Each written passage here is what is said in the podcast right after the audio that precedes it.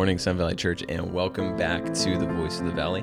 I'm your host, Jeremy Pinch, and across the table from me, I have Rick Whitmer. Rick, it's good to have you back on the podcast. It's good to be back. It's been a while. Yeah, yeah. Christmas time, though, it's Chris- a good time to be back. It's your favorite time, as It's the most wonderful time of the year. it is. It is, especially for you. Yes. Always has been, ever since I can remember. So you, uh, I'm assuming you have all your Christmas decorations So by now, and yeah, yeah, and you get uh, what is the uh, what is the set with all the angels and the shepherds? Nativity- it's a nativity, nativity scene. That's right. That's You're right. doing a Christmas podcast and you don't We did. Have you been to And Hobby we're, Lobby? we're talking about the nativity scene today. yeah. Yes, we are. yes. Okay. So you probably have your nativity set out and At everything. home, on my desk at the office. Yeah. When I walk by Costco, I go down that aisle and they have a really good one that I can't afford. You have your So- Christmas scented candles in the office. Yep. All of the above. Yeah. It is a It is great. a joyful place at the church Mm-hmm. these days. okay, we're we're here we're here to talk about uh, the nativity scene, right? Of uh, who who was at uh, the birth of Christ, and we know that um, when God does something, He does it with a purpose. He does it perfectly, perfectly. That it, and no, seriously, that is so true. Yeah. And I mean, when we really understand that, so many superfluous details in Scripture, which don't immediately uh, seem clear to us as far as why they're there, they take on such huge significance. Um, and so that is a good thing to bring up. I'm glad you brought that up. So why why the angels? Why the shepherds? Why the magi? Why the gifts? Um, why do the angels appear to the shepherds? Uh, is there is there symbolic significance to this point? What's what's going on there? So, yeah, so to this point, if I remember correctly, you on the podcast we've talked about the Old Testament anticipation Yeah. of the Messiah, Yep. right? Which which is you know two thirds of Scripture leading up to this point, and then um, talking about the genealogy of Jesus Yeah. and how ever since the Garden of Eden, the promise of the the seed that would crush the serpent's head, and all the genealogies of Scripture are leading up to this genealogy and this child from this family, from this tribe, from this nation. Yeah. And now we have an unlikely group of people who are being invited to the birth by the hosts of heaven. You know, and to kind of set the stage, since we're talking about the scripture, is it okay if I actually just read the text about the shepherds? Sure. Okay, this is out of Luke 2, uh, verses 8 through 20. And in the same region there were shepherds out in the field keeping watch over their flock by night. And an angel of the Lord appeared to them, and the glory of the Lord shone around them, and they were filled with great fear. And the angel said to them, Fear not, for behold, I bring you good news of great joy that will be for all the people. For unto you is born this day in the city of David a Savior who is Christ the Lord. And this will be a sign for you. You will find a baby wrapped in swaddling cloths and lying in a manger. And suddenly there was with the angel a multitude of the heavenly host praising God and saying, Glory to God in the highest, and on earth peace among those with whom he is pleased. And in some uh, translations, many manuscripts actually say, um, Peace, goodwill among men. And So this is good news for all people that, that the Messiah has come. When the angels went away from them into heaven, the shepherds said to one another, Let us go over to Bethlehem and see this thing that has happened, which the Lord has made known to us. And they went with haste and found Mary and Joseph and the baby lying in a manger. And when they saw it, they made known the saying that had been told them concerning this child, and all who heard of it wondered at what the shepherds told them. But Mary treasured up all these things, pondering them in her heart. And the shepherds returned, glorifying and praising God for all they had heard and seen as it had been told them. Um, you know, so we had the, these shepherds, and shepherds always come with a context. Usually there's sheep involved, uh, there are fields, there are smells and odors, and there are tremendous social stigmas. Um, when we're talking about the shepherds here, um, these are these are shepherds near Bethlehem. Bethlehem's about six miles from Jerusalem, and the sheep that were raised in those fields served um, the purpose of sacrifice. So we have shepherds whose year round job was to be out in the fields with animals that were being raised to be sacrificed at the temple. And, and that's significant because now the angels are coming to, to, to invite them to go, to call them to go and see the Lamb of God who, who is the type, who is the, the, the antitype, the one whom all these these sheep and these lambs were had always been pointing to in in God's design. And these guys are humble and despised. Um, and by humble, I don't mean that they were, you know, meek, mild, and refined. I, I mean that they were despised. In um, in Jewish law, um, these shepherds they couldn't even be witnesses at court. If they witnessed a crime or had something to contribute, their testimony was considered so um, corrupt simply because of who they were that they could not give legal testimony. Wow. They were the lowest of the low, um, very rough and tumble types, very possibly, and so the kind of the kind of people that um, you don't invite to church, you invite them to the the service at the mission Yeah. when you come across them.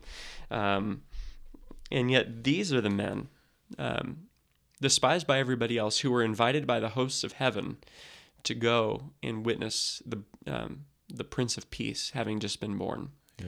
You know, and, and you have these angels, and it says the the hosts of heaven, the heavenly host, which is a military term.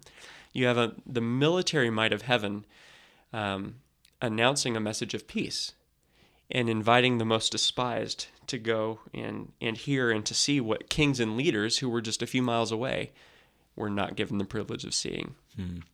And so you have this entire gospel reversal of everything that had been, would be expected um, and privilege given to the people who are um, despised and rejected. So how does that how does that continue into Christ's ministry? Because it seems like it doesn't just stop at the birth of Christ. It seems like Christ opens that whole ministry up to, you know, the woman at the well. Yeah. For instance. Yep. Or Who? you know, Well, look at that. Even so, you got the contrast of in in John three, Nicodemus, one of the Yeah. most esteemed teachers of Israel, who doesn't get it, and then you've got this despised woman who's who's suffered through how many husbands, and we don't know the circumstances around that, but this is an ostracized woman yeah. and a Samaritan at that, Yeah. and yet she does get it because God opens her eyes, and it's and it's showing that God is not in the business of doing things the world's way, but He calls those who are who are the perfect picture of the of what we all are, undeserving um, sinners who that who are precisely who the gospel is for. You know, and these are the men. You know, He says in verse ten that um, unto you is born this day in the city of David a Savior. He is he is not just saying, "Hey, this is for all people," even though he does say that, but he's he's personalizing it for them. And and then what do they do immediately after after you know they're afraid, rightly. These guys who probably aren't afraid of too much, um, being who they are, are afraid of this because you got the angel appearing to them and then the hosts. And then the angel first says, "Don't be afraid." go into Bethlehem and see the child, and as soon as the heavenly host leave, they get up and they obey, and they and they go, just like they're told. And then, um, when they saw it, it says in verse 17, they made known the saying, and all who heard it wondered. So they become the first evangelists Yeah. of the gospel. Yeah. Yeah, It's amazing. Yeah, and they they leave everything. Like they leave their business. They leave their job, they leave their sheep out in the open Yeah. and they go. That's it's it's pretty cool. Well, and, this image here of going to see this child wrapped in swaddling cloths in itself, and this is a side note, but this is this is just like God to do this. This child's here um, swaddled in probably what, what was not a stable, but a cave. Um, and where are we going to see that again? That child was there swaddled in this cave for a reason, so that he could be swaddled again Yeah. and laid to rest in a cave Yeah. for our salvation. And so these these images that are here are It sends chills down my spine. It really does. Yeah, that's pretty cool. it's really cool. Yeah. So, what about uh, the Magi in Matthew chapter two? What what's the significance of these guys showing up? uh, much. Just to I think you preached a sermon on this, didn't you? I did a couple years ago. Yeah. Uh, I love these guys, the Magi. Um, could I read a little bit Yeah, from absolutely. here? Okay, this is from Matthew chapter 2. Um, now, after Jesus was born in Bethlehem of Judea in the days of Herod the king. So we're fast forwarding, even though we're in Matthew 2, um, two books before Luke, we're actually fast forwarding from the scene we just left with, with the shepherds. Um, in the days of Herod the king, behold, wise men from the east came to Jerusalem, saying, Where is he who has been born king of the Jews? For we saw his star when it rose, and have come to worship him. When Herod the king heard this, he was troubled, and all Jerusalem with him. And assembling all the chief priests and scribes of the people, he inquired of them where the Christ was to be born. Okay, so they're, they're searching the scriptures now. And they told him, In Bethlehem of Judea, for so it is written by the prophet. And he's quoting, And you, O Bethlehem, in the, in the land of Judah, are by no means least among the rulers of Judah. For from you shall come a ruler who will shepherd my people Israel. Uh, end quote. Uh, then Herod summoned the wise men and secretly uh, he summoned the wise men secretly and ascertained from them what time the star had appeared. And he sent them to Bethlehem, saying, Go and search diligently for the child, and when you have found him, bring me word, that I too may come and worship him. And we know this is a ruse, okay? Yeah, well, actually, says that. After listening to the king, they went on their way, and behold, the star that they had seen when it rose went before them until it came to rest over the place where the child was. And when they saw the star, they rejoiced exceedingly with great joy.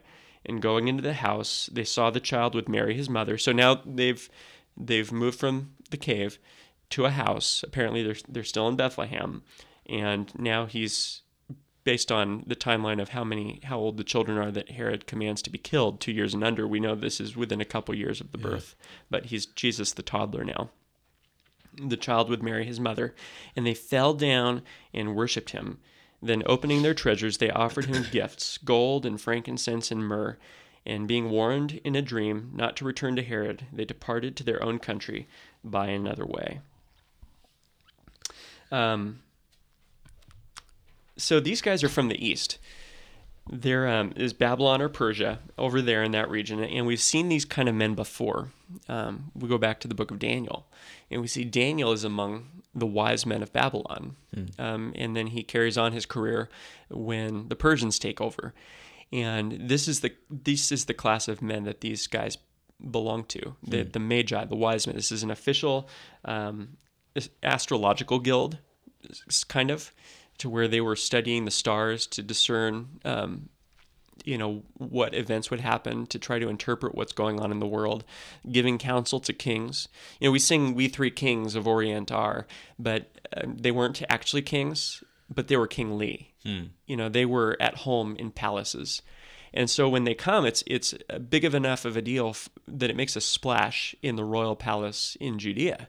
And so Herod is taking note and inviting these guys to dinner and trying to have conversation with them, and they would have felt very at home there because they've been around kings, you know, their entire career. Um, they're scholars, uh, and the idea that these guys, these Gentiles, and these kingly Gentiles at that, are being led by God through a miracle, and that's what the star is. I mean, there's really not much of another way to be faithful to the text than to see that this star is something miraculous, Yeah. um, because it was, you know, it's a star, and we know what that is, um, and yet it comes down in such a way that these guys are able to follow it, and and not only follow it from the east to Jerusalem, but follow it from Jerusalem specifically six miles away to a specific house. So this is this star is doing things that stars don't normally do. Yeah. And apparently they see it and Herod and his soldiers don't. So this is a God thing happening. And these Gentiles are being led to Jesus. And it reminds me of how Paul in 1 Timothy 2 says that he would have uh, men lift up holy hands and, and make supplication for kings and all those who are in authority, um, all types of men, because it's God's will that not any should perish, but that, that all should come to a knowledge of the truth. Um, all types of people, Yeah. these kinds of guys included, pagan astrologers from royal society. So that's that's hugely significant. And and the fact that they're Gentiles Yeah. is also when you read that in light of its Old Testament context, And salvation for the Gentiles is a messianic thing that's going to happen, especially in Isaiah. And so we see these Gentile kingly type of guys coming, and all sorts of prophecy bells would you know should be going off in our Old Testament, you know, categories. Yeah. Oh, this is huge, Yeah. and so Yeah. So these wise men bring gifts. They bring gold, frankincense, and myrrh. Well, let's start here. Were there three wise men, Rick? um, probably at least, but we don't know. Yeah. the re- you know the reason we talk about three wise men is because of the three gifts that they bring, Sure. and so it's just a handy way of thinking about it, but it's not necessarily an accurate way of thinking about it. That we just don't know. The text doesn't say. Yeah. Yeah. Okay. So, but what what is the significance of of these gifts that they that they bring? Well, now I'm going to turn to Isaiah 60, but would you be willing to turn to Psalm 72? Sure. Um, we're going to look here at some of the significance. But basically, the main point of the story is you know, we got gold, frankincense, and myrrh. These are kingly gifts. And these are kingly men who are coming, and, and these would be the kind of gifts that a king would receive from princes. And so we have this very obvious point that this toddler, Jesus, is a king. And he's the kind who properly receives kingly gifts from the powerful men of the world. Yeah.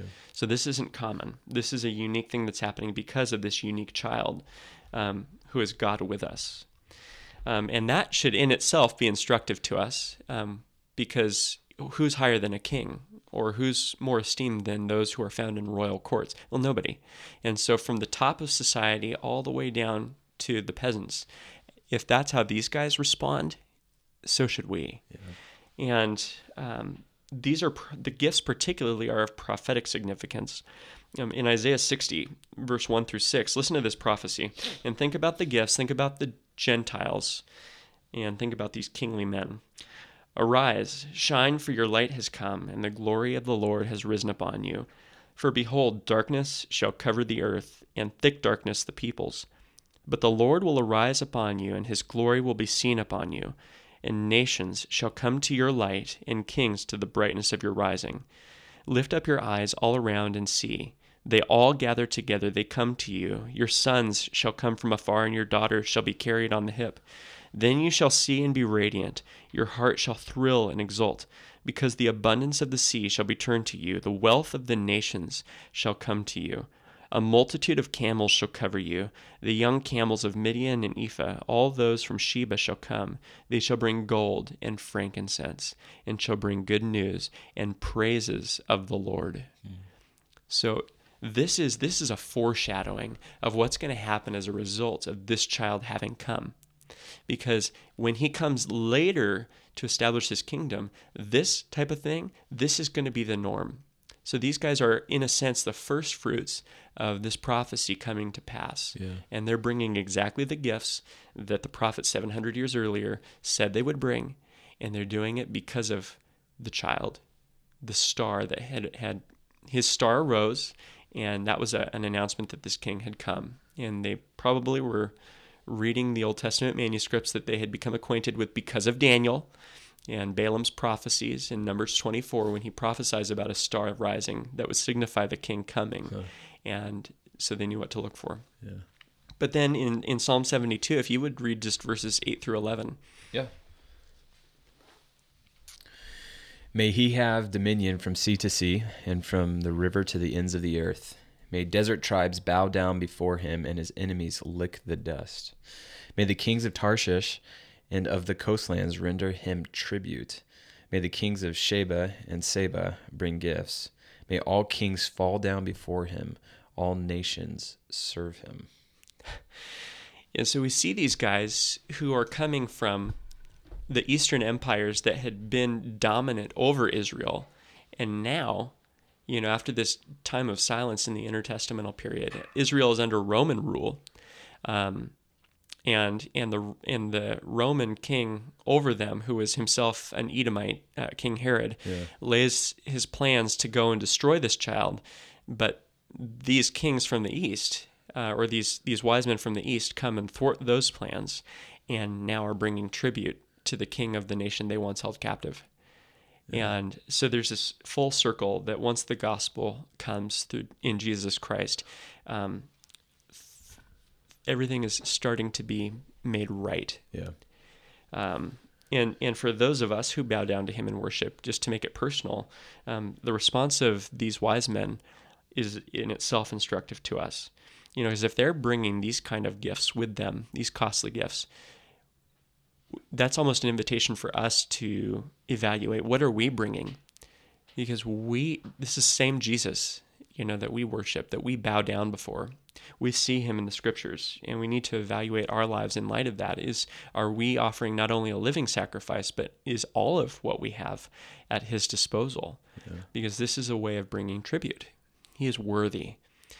And that should be a regular facet of our of our Advent and Christmas self examination. Yeah. Well, we started this podcast with, you know, when God does something, when He plans something, He does it perfectly and with a purpose, and we see that. I mean, from from the beginning of you know time, he, they the foundation was laid that Christ would come, that He would give himself as a sacrifice. But we see how this is being played out, right? Like how yeah. how from Genesis 3 mm-hmm. in the garden, where there's going to be one who's going to come and crush the head of Satan. But then we see all these other prophecies of like the star shining, yeah. and the Magi coming, and yep. and it's it's pretty awesome when you take all those things and put it together and see it yeah. for what it is. It it makes those nativity scenes yeah. really meaningful. Yeah. Not just tradition. Yeah. But meaningful. Yeah. Yeah. Yeah. So uh, when when the shepherds witnessed the Messiah, they worshipped. They they went and told others. They sung praises, as it says in, in Luke. When the Magi saw Christ, they bowed down in worship. You know, grown men falling down before a child. Yeah. And, and they brought their gifts. And, and that's he, important. They're falling down before a child. Yeah. A toddler. Yeah. You know, that doesn't happen. Yeah. yeah. Yeah. I- except when people are crying out, please make it stop. Yeah. Like, oh, I'll give you anything. Just go to bed, please. You yes. know, but this kind of thing doesn't happen. Yeah. Yeah. I don't know anything of what you just talked about. um, how does how should the reaction you you touched on it here a little bit, but it, how does the reaction of the shepherds and the magi how should it transform our worship? Yeah. And how should it transform our evangelism? Oh, this is this is good question. Uh, very good question. You know, I think when we actually look at how the Magi respond, um, it's instructive to us, right? Because what were they doing? Uh, well, they were probably searching their Bibles, you know. And then when this this star rises, it's a new thing happening, but yeah. they had the context for understanding it. Yeah. So they follow it all the way across an empire to to Jerusalem to inquire where is this child, and then so and then it says they um, when they saw him, they fell down and they worshipped and they gave gifts. And so the question for us is where are we seeing Jesus? Well, we would see him in his word yeah. as it's preached, as it's read. And I think one of the things that's natural for us to do is to siphon off our, our Bible reading, our seeing of Jesus, as it were, yeah. um, from response to Jesus. And we think of, okay, we had our devotional time. But the thing is, we ought not ever to separate our Bible reading and our theology and our learning from the the full circle of that learning, which is to fall down before this Jesus and worship Him. Yeah. And so we need to be thinking about all of our Bible in terms of communion with Jesus. Um, and that's a picture we see here in these wise men. And it's one of the reasons they're actually wise. You know, they actually are wise yeah. because it would be very unwise not to respond the way they do to the child that they have just come before. Yeah. And the second thing with both these shepherds and these wise men is they're both doing something that is very uncharacteristic for their social class. Yeah. You don't see kingly men bowing down before a toddler. You don't see despised shepherds casting off all concern on what will people think and they just go and announce things Yeah. because they already know people have no reason to believe them. They can't even give testimony in court. So here's what it should look like in the church. Who who even cares what people think if I raise my hands or if I'm singing really loud but I'm a really bad singer? that actually makes me really happy when I hear that Yeah. because I know that God's people are responding. That that person is responding the way that Jesus is worthy of being responded to. Yeah. I think a great tragedy is when people don't sing in church, because it's actually a command. Yeah. Um, and what does that say if we don't sing? And, I look around sometimes and I see someone not singing from time to time, and I try not to make any conclusions about that, but it always gets me wondering mm. what's going on in that person's heart right now that they are just stone faced and unresponsive to this. This is God's people singing before their Savior, and that is as it should be. Yeah. You know, we should be singing together. So I think it invites us to forget ourselves by focusing exclusively on this child Yeah. who's Yeah. our king. I, I I can't help but think of, go back to that the woman at the well, or the demoniac. Um, uh, people who are transformed by Christ respond. You know, Yes. like the woman at the well when she comes to that realization, like, oh, oh my word, this is him. She goes and tells everybody about it.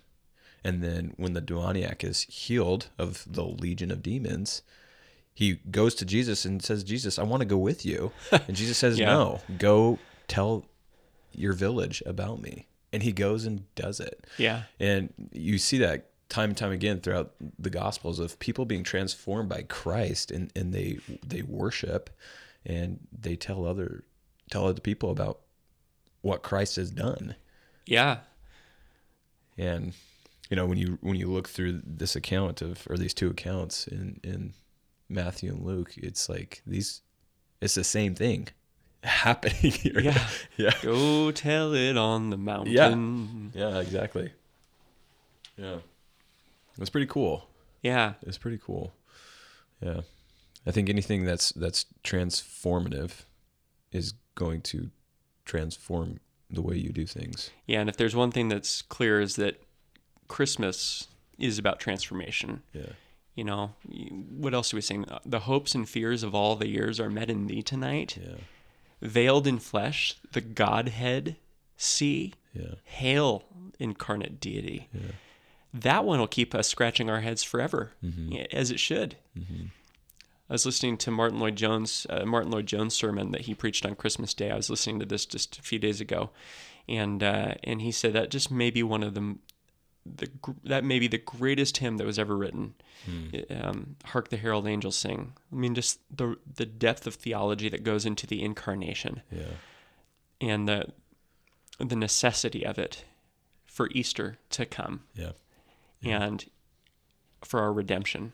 We can't do without it. It's good that we celebrate that. Yeah. And that's a plug to tune back in next week as we talk about this idea of the hypostatic union of Christ.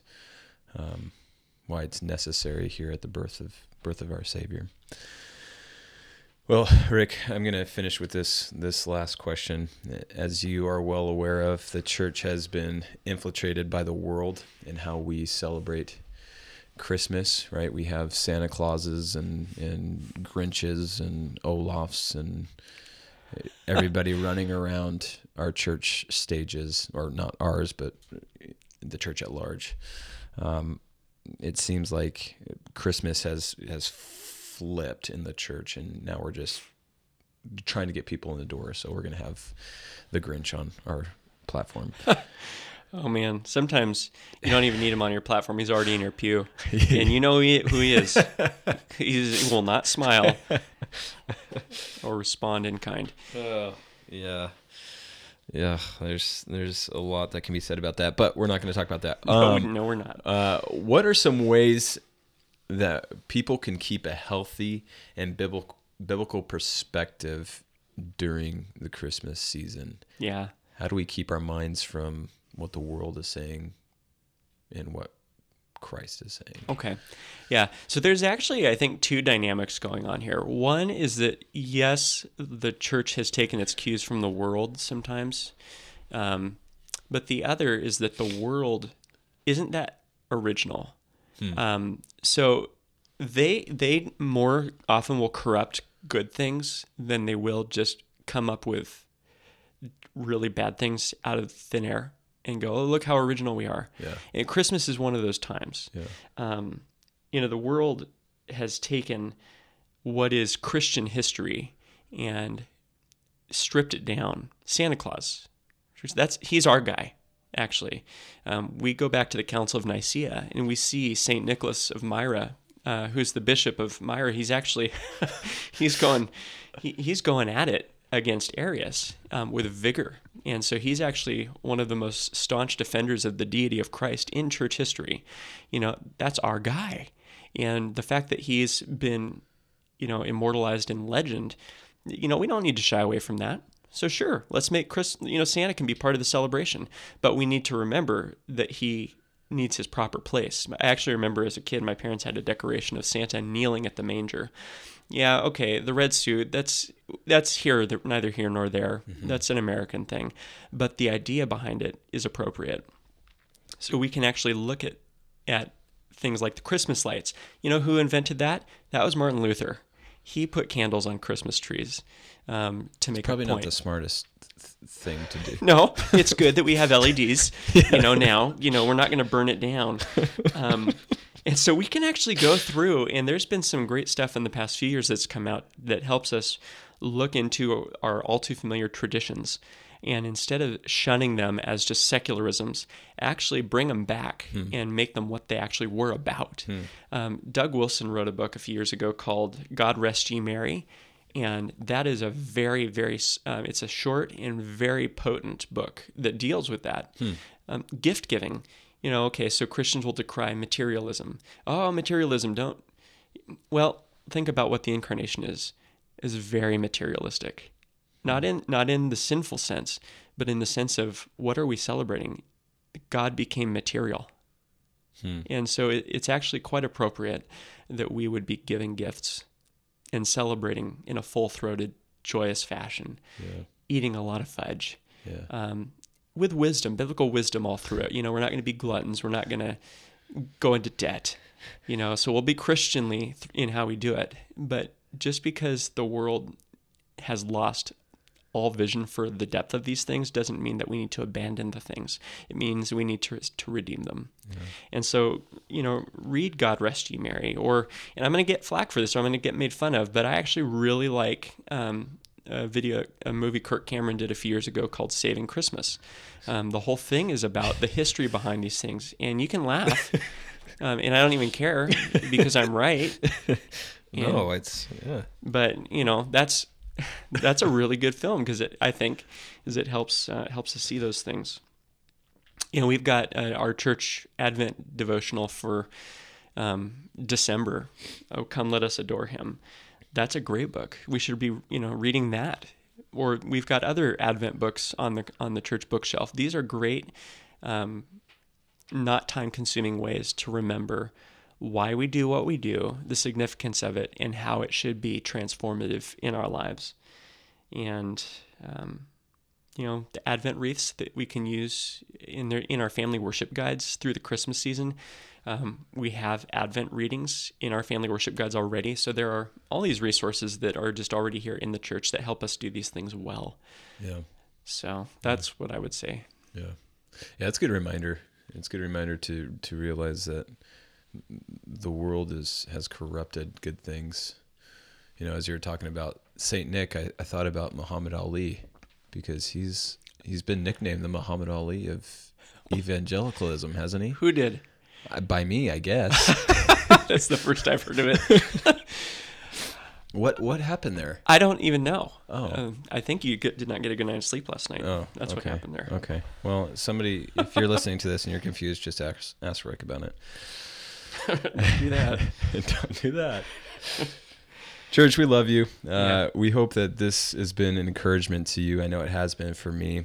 Uh, it's always great to be reminded of these things during during the holiday season because it's so easy for us to get off track uh, and put our focus on on the things of this world and instead of pointing it back to Christ. So we hope this has been an encouragement to you. We hope you come back next week as we talk about the hypostatic union and, and every, everything that it entails. Yeah. Um, so we look forward to that. Church, we love you again.